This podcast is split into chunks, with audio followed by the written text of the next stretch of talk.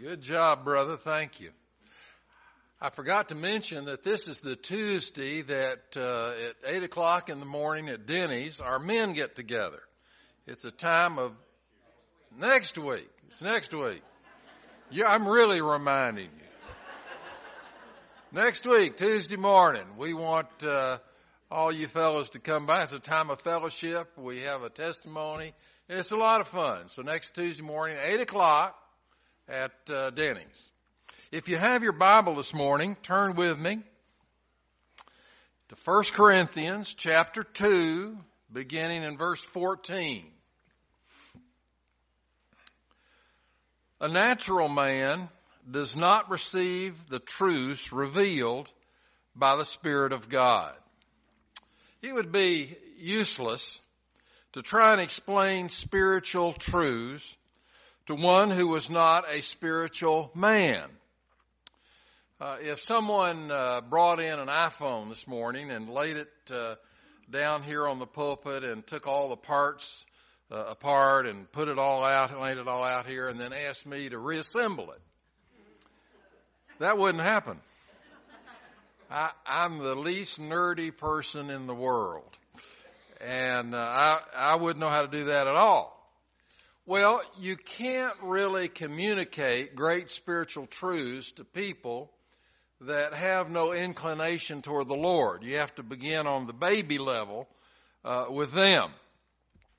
A natural man, verse 14, does not receive. Now, we want to talk today about two men, the natural man and the spiritual man. And we want to hope and pray that all of us have moved from the point of beginning to the point of really being in a close relationship with our Heavenly Father. The natural man is most easily defined in a negative way. He is a man that has not received the Holy Spirit. We believe that when you trust in Christ, when you give your heart to the Lord, when you make Him the boss of your life, we believe at that time the Holy Spirit comes in to your life and stays with you all the rest of your life here on earth and, of course, on into eternity. His natural resources, for example, his intellectual resources, are or may be complete. He is not in any ordinary sense a bad man. Just because he's not a Christian doesn't mean he's a bad man. A lot of people are, in fact, very nice people that aren't Christians. My dad was not converted. He was very nice. He worked hard. He provided for our family. He never ran around on my mother. He earned a good living.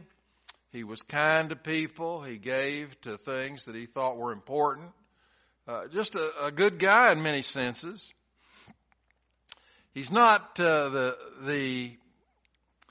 person that is the natural man is not necessarily all of the bad things that you can think of. He is probably not a foolish man or an irreligious man. But lacking the Spirit of God in his life, he cannot apprehend spiritual truths on a certain level. For him, spiritual ideas and programs and methodologies are foolishness, just foolishness. Over the years, I've witnessed to a lot of folks, and they just look at me, and when I'm through, they say, you know, that none of what you have said has made any sense to me at all.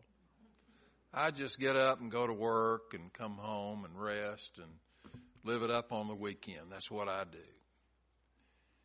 And I try, of course, to take baby steps with folks like that so that they'll know that there can be a relationship between them and the Lord. Well, in verse 15, look at the next verse. The spiritual man, however, investigates all things. He is interested in all sorts of spiritual things. Once you trust in Christ, you want to know more. You're hungry for spiritual things. You get involved in a church, you join a church, Someone, if you don't have a Bible, somebody gives you a Bible. You begin to read it. You like certain sections a lot. You begin to grow in your faith and your understanding of spiritual things. But this person is not open to comparative investigation on the part of anyone. More than examination is involved. The man who has received the Spirit is able to consider and appraise all things because he is not only inspired. Now, where do you think that inspiration comes from? It comes from the Lord. He is inspired to understand what he sees. He is also furnished with a moral standard. Now, there is a moral standard in the hearts and lives of Christians.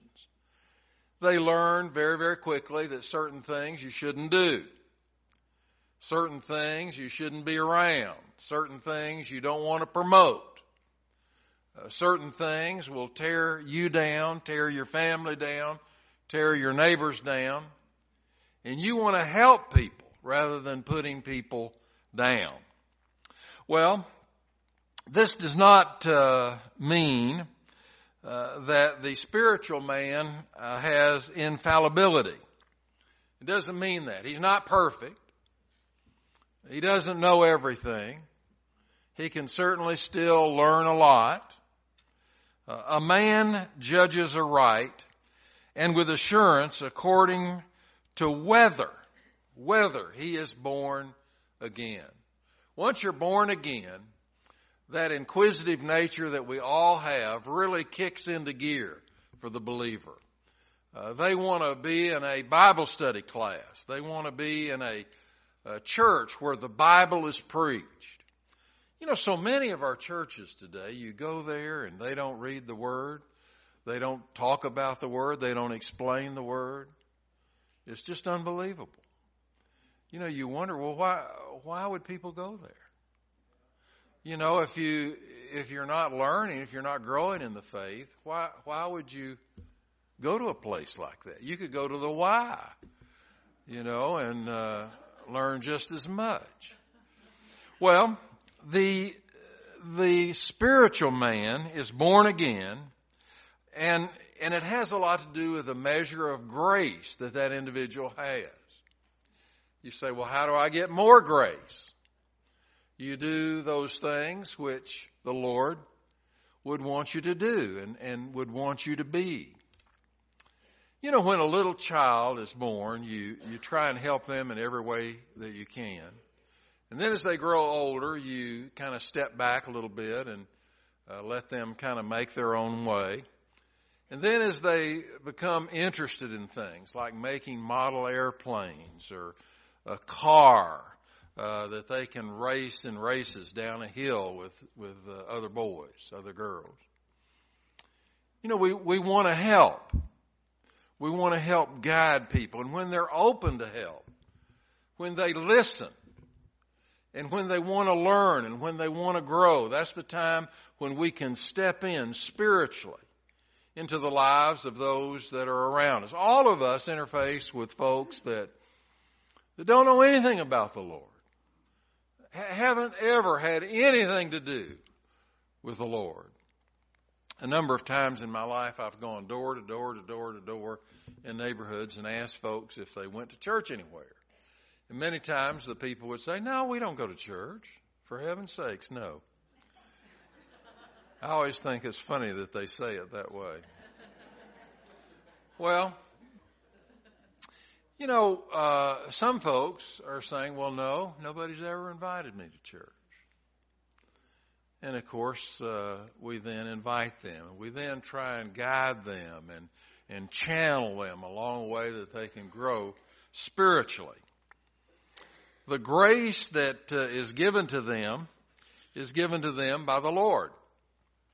And that grace helps them at certain junctures of their life to really grow, really put on the growth thing. You know, some people are Christians forever, and they don't grow beyond those beginning days. They would tell you right away, oh, I've been a Christian, since I was 10 years old. Well, have you grown in your faith? If you were doing it grade-wise, what grade would you be in? Or would you be in kindergarten? That's the question that faces all of us. Where would we be? Where are we? In what sense the spiritual man himself is not open to investigation and appraisal? Why isn't he? Well, the commentators, if you read all the commentaries about this, it says that he is not exposed to investigation by the natural man, the man that doesn't know Christ. They don't relate on the same ground. They can't communicate because they're coming from different places. Paul makes the point that human condemnation and acquittal mean nothing to him. He says, I don't care about those things. The only judge that I have, Paul says, is the Lord. Sometimes we try and do real well in front of people. If we played high school football, for instance, when we cross the line with the ball, we turn around to the crowd and smile and wave and bow and all those things. And we're playing to the crowd. Well, in spiritual things, there's only one judge. It's not the folks that are in your club or on your ball team or in your neighborhood or where you work or, a thousand other groupings that might be in your life. There's only one judge, and it's the Lord. And that's what Paul says. Paul says, I want to be pleasing to the Lord. Amen. That's it. That's the one. That's the only one that really, really counts. Well, look at verse 16. For whoever knew the mind of the Lord so as to instruct him. But we, talking about mature Christians here, and he includes himself, but we have the mind of Christ. Now, the natural man cannot see what's going on right in front of him. The natural man doesn't know the motivation that encourage us forward. They come from a different point of reference. Now, that's so important in life. If you come from a family where they teach you to steal, teach you to lie, teach you to do whatever you need to do to get ahead financially, then your point of reference is not good. But if you're coming from a Christian family and you come to know the Lord early in life, and you're growing in the Lord all the way along the way. You're moving up grade-wise every year, closer and closer to the ways that the Lord has for you to go. Then your point of reference is wonderful. And you're very, very fortunate to have that. We know when we become Christians, if we go to church very much, that the Ten Commandments are important. We want to know those. We want to believe those. We want to follow those. Those are very, very important. They're foundational to spiritual living. I've always told people, Matthew 5, 6, and 7, Sermon on the Mount. Read that and learn that and know that. If you can live your life by the Sermon on the Mount, it would just make all the difference in the world. People, when they become Christians, I don't know why they do this, but it seems like they all want to go to Revelation. Immediately, the first thing I want to do is go to the book of Revelation. Well, the book of Revelation is the hardest book in the Bible to understand. And in fact, a lot of people that say they understand it don't. And they have no idea, really, what all of it means. There are some theologians that are honest, and they'll be writing a commentary, and they'll say, now this means this, and this means this. And then the next thing they say, nobody knows what that means. Now, when you find that in a commentary, I want you to show it to me. You won't be able to find that. But it's true. You know, they don't know what that means, and they ought to be honest about it.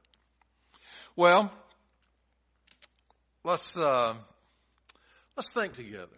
When we become a believer, when we are growing in the Lord, some people are kind of scared of that because they don't know where the Lord is going to take them. Is the Lord going to put me in some terrible South American country where there are cannibals and this and that, and, you know, am I going to be sent to the worst place ever? A lot of people have those kinds of apprehensions. They're scared that God is going to do something that they wouldn't want done to them. They're very nervous about it. I want to give you a verse today. I think this is an important verse. If you got a pen, you ought to write this down, and you ought to think about it, look at it. Cindy and I have got it on a little poster or plaque on our wall at our house, and we see it every day, and it's been very, very helpful to us, and I think it would be to you. And it would calm the fears that new believers have. Jeremiah 29:11 is a tremendous verse. For I know the plans I have for you, says the Lord, plans to prosper you and not harm you. Isn't that good? Plans to prosper you and not harm you. Plans to give you hope and a future. Now that is a great verse. If you read that, you understand what God's motivations are. It's not to hurt you in any way. It's not to embarrass you. It's to help you. And this verse speaks of that very clearly. I always want folks to catch on to some of these key verses in Scripture and, of course, build out from there. But this is one of the ones that has really been meaningful to me as I talk to folks about the Lord Jesus. Well, let's move into the next chapter, verse 1. As far as my own experience of you goes, brothers, I could not speak to you as spiritual men, but only as fleshly men. Now, the men in Corinth were like babies in the faith. They thought they were spiritual giants. That's what they thought. They thought, we're the most spiritual people in the world. And Paul writes them this letter and says, you're babies. Well, you can imagine how that went over. I'm sure they didn't like that. The Gnostics had an influence in that church, and the Gnostics always had some kind of secret new wisdom that they wanted to spring on everybody. And some of the men in the Corinthian church had learned some of that stuff, and they thought, boy, I know all the regular stuff, and I know this special stuff. Well, they got all messed up, and they got on the wrong boat. And they got away from the apostolic preaching and teaching. Well, you know, there's a time when we need to be honest with people. Paul was honest with the Corinthians. There's a time when we need to be honest. Sometimes, if we're honest with somebody and what we're saying they don't like, it causes a bit of a problem. Well, did you ever see that show, Art Linkletter and the Little Kids? Did you see that? They would put the kids in chairs up on kind of a platform, and Art Linkletter would be down about 2 feet, and he would walk in front of them where his face would be right across from their face, and he would ask them questions. And he would do it with 4-year-olds and 5-year-olds and 6-year-olds. It was a fascinating show. I just loved it. See what those kids were going to say next. And you know that those kids say things that just embarrass their parents to death. And it was a great show. I remember watching it one day, and Art Linkletter was going down the line and talking to these kids. They were 5-year-olds. And the first one, you know, he had a great conversation with, and the little girl said something that made everybody in there laugh, and the parents, I'm sure, were embarrassed. And then he went to the next and the next and the next. And he finally got down to the end was a little boy, and when Art Linkletter got right in front of him, before Art Linkletter could say anything, this little boy said, pointed at Art Linkletter and said, "Your teeth are dirty." I had never seen Art Linkletter lose it, but he lost it that day. He put his finger up over his lip like that, and he was laughing and I think crying on the inside all at the same time. And the crowd just went berserk. They were just laughing and laughing and laughing. "Your teeth are dirty." It was hilarious. Well, you know what? That little boy was helping him. You know, he shouldn't be doing that program with dirty teeth. He should clean that up. Paul is speaking the truth here.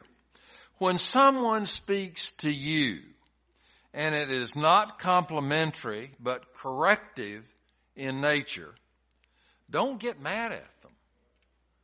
Don't get mad at them. Appreciate them. That's what we need to do. We need to appreciate those that are helping us.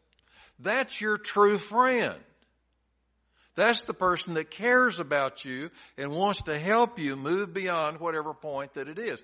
I'm sure you've been out to some restaurant and you got something black caught on your front teeth there, and you're eating and all your friends are around the table and you got this great big black thing or dark green thing right on your front tooth and nobody mentions it. And so about halfway through the meal, somebody kind of slips around and says, you got something on your tooth. And so you reach up and you get that off, and then you feel, thank the Lord they told me. You know, that's the friend. That's not your enemy. That's your friend. And that's what Paul is doing to these Corinthians. He is helping them to grow in the Lord. He's trying to be corrective in what he says, in helping them to take the next step spiritually. Well, fleshly men are not those who are habitually indulging in sensual sin, but those whose existence is determined not by God, but by considerations internal to themselves. The people that just wanted what was best for them. Those were the fleshly people. Now, these fleshly people were babes in Christ. They were new to the Lord. They were not heathen. They were Christian. But they had just only made baby steps in the Christian life. The word for babies and newborns in the Greek are the same word. Babies just want, and they don't want to give. They just want. Want is their word. I want this. I want that. And if they don't get it, if you don't give it to them, they'll cry. Well, they don't know give. They don't know share. You know, the sad thing is that every one of us in here today, we need to grow in the give and share sections of our lives. We need that. The more we do that, the more mature in the faith we need, and we grow. You should strain to take more. Verse 2 says, I fed you on milk, not on solid food. We need to strain to get to the meat of the Word, to the meat of the Christian life. That's what we need to do. We grow by concepts and principles. The Pharisees, the Sadducees, they had laws and rules for everything. They had whole books full of laws and rules. That's not what the people needed. The people needed concepts and principles. There's nothing in the Bible about genetic engineering. Not one thing in there about that. So how do you make any decisions? If the scribes and Pharisees were here, they'd make a law and stick it on to that, because they had a law for everything. We need to love mercy. We need to love forgiveness. We need to love justice. We need to love grace. These are the things that help us to grow up spiritually. I grew up in a church in Chattanooga, and every third sermon was don't dance and don't go to theaters on Sunday. Those were two things that I was absolutely sure of theologically. Don't dance, don't go to movies on Sunday. That was it. That's what I learned. Well, if you're one of the mature teachers in this church, we have a lot of great teachers in our Bible study times. Don't back up. Move ahead. Say those things that maybe everybody doesn't like, but things that are so important. Don't hold anything back. Teach in a way that challenges folks to grow spiritually. That's what we need. Let me just touch on verse 3. We're running out of time. And indeed, even now, you are still unable to take it. Talking about the meat of the word. For you are still fleshly. Well, let me ask you this question. Are you growing in love? Are you growing in caring? Are you growing in your knowledge of the Word of God? Are you growing in your service to your fellow man? You know, if you boil everything down to just a few words, you want to love God and love people. Love God and love people. Is there anyone here today that would like to trust in Christ as their Lord and Savior? I hope there is. I hope there are those that have never made a public profession of their faith. This would be a great day to do it. There are some here that are Christians and you'd like to come and join our church family, be a part of us, and a part of the Lord's work. The Lord wants to take His church and use it to its utmost ability. And we want to invite you to come and serve and work with us as we try and represent Christ in the marketplace of today.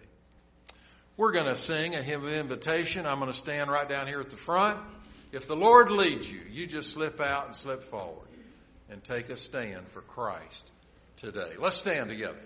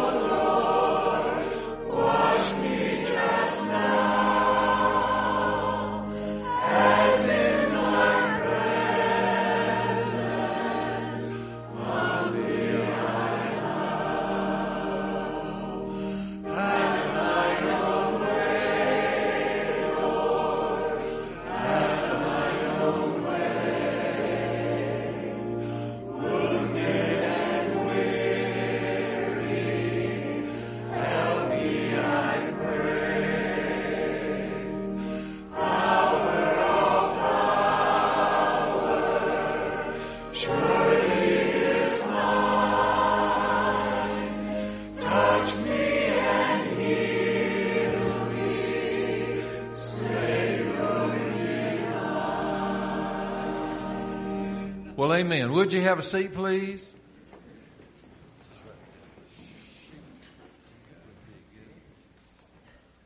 We're so happy today to have these folks coming to take a stand for the Lord. That's always great. We always get excited about it when someone comes. Ray Foster from Hendersonville, Tennessee, First Baptist Church there. Brother, we're glad you're here. Come on up.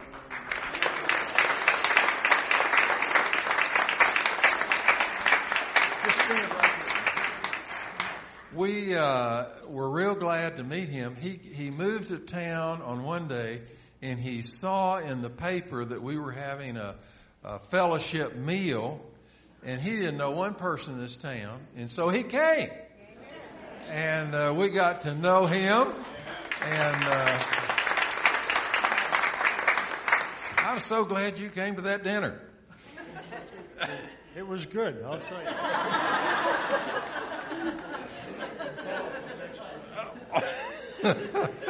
Amen, amen. All right. This is really sweet.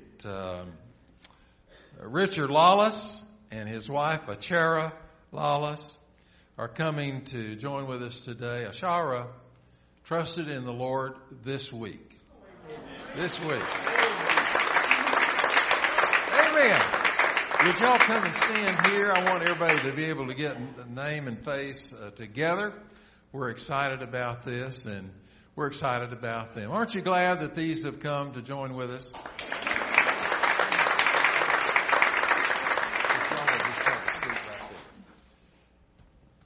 First Sunday of each month, we do a very, very special thing. We have a time of the Lord's Supper together. I hope that this will be a very spiritual time for you, and I hope that everyone in the room this morning will rededicate your life to the Lord. This is what it's all about as we think about the body and blood of Christ that was shed for us. As we think about what He did, how He died on the cross for us. Not for him, not for 3 or 4 people, for everybody that would trust and believe in him. John 3.16 says, whosoever believeth. There's not some group of people that are X'd out. It says, whosoever believeth. Well, I tell you, that call keeps going out around the world, and people keep responding to the grace and the love of God. Well, we're going to have the Lord's Supper together, and I hope as we do that, your heart will be touched and you'll be drawn closer to our Savior.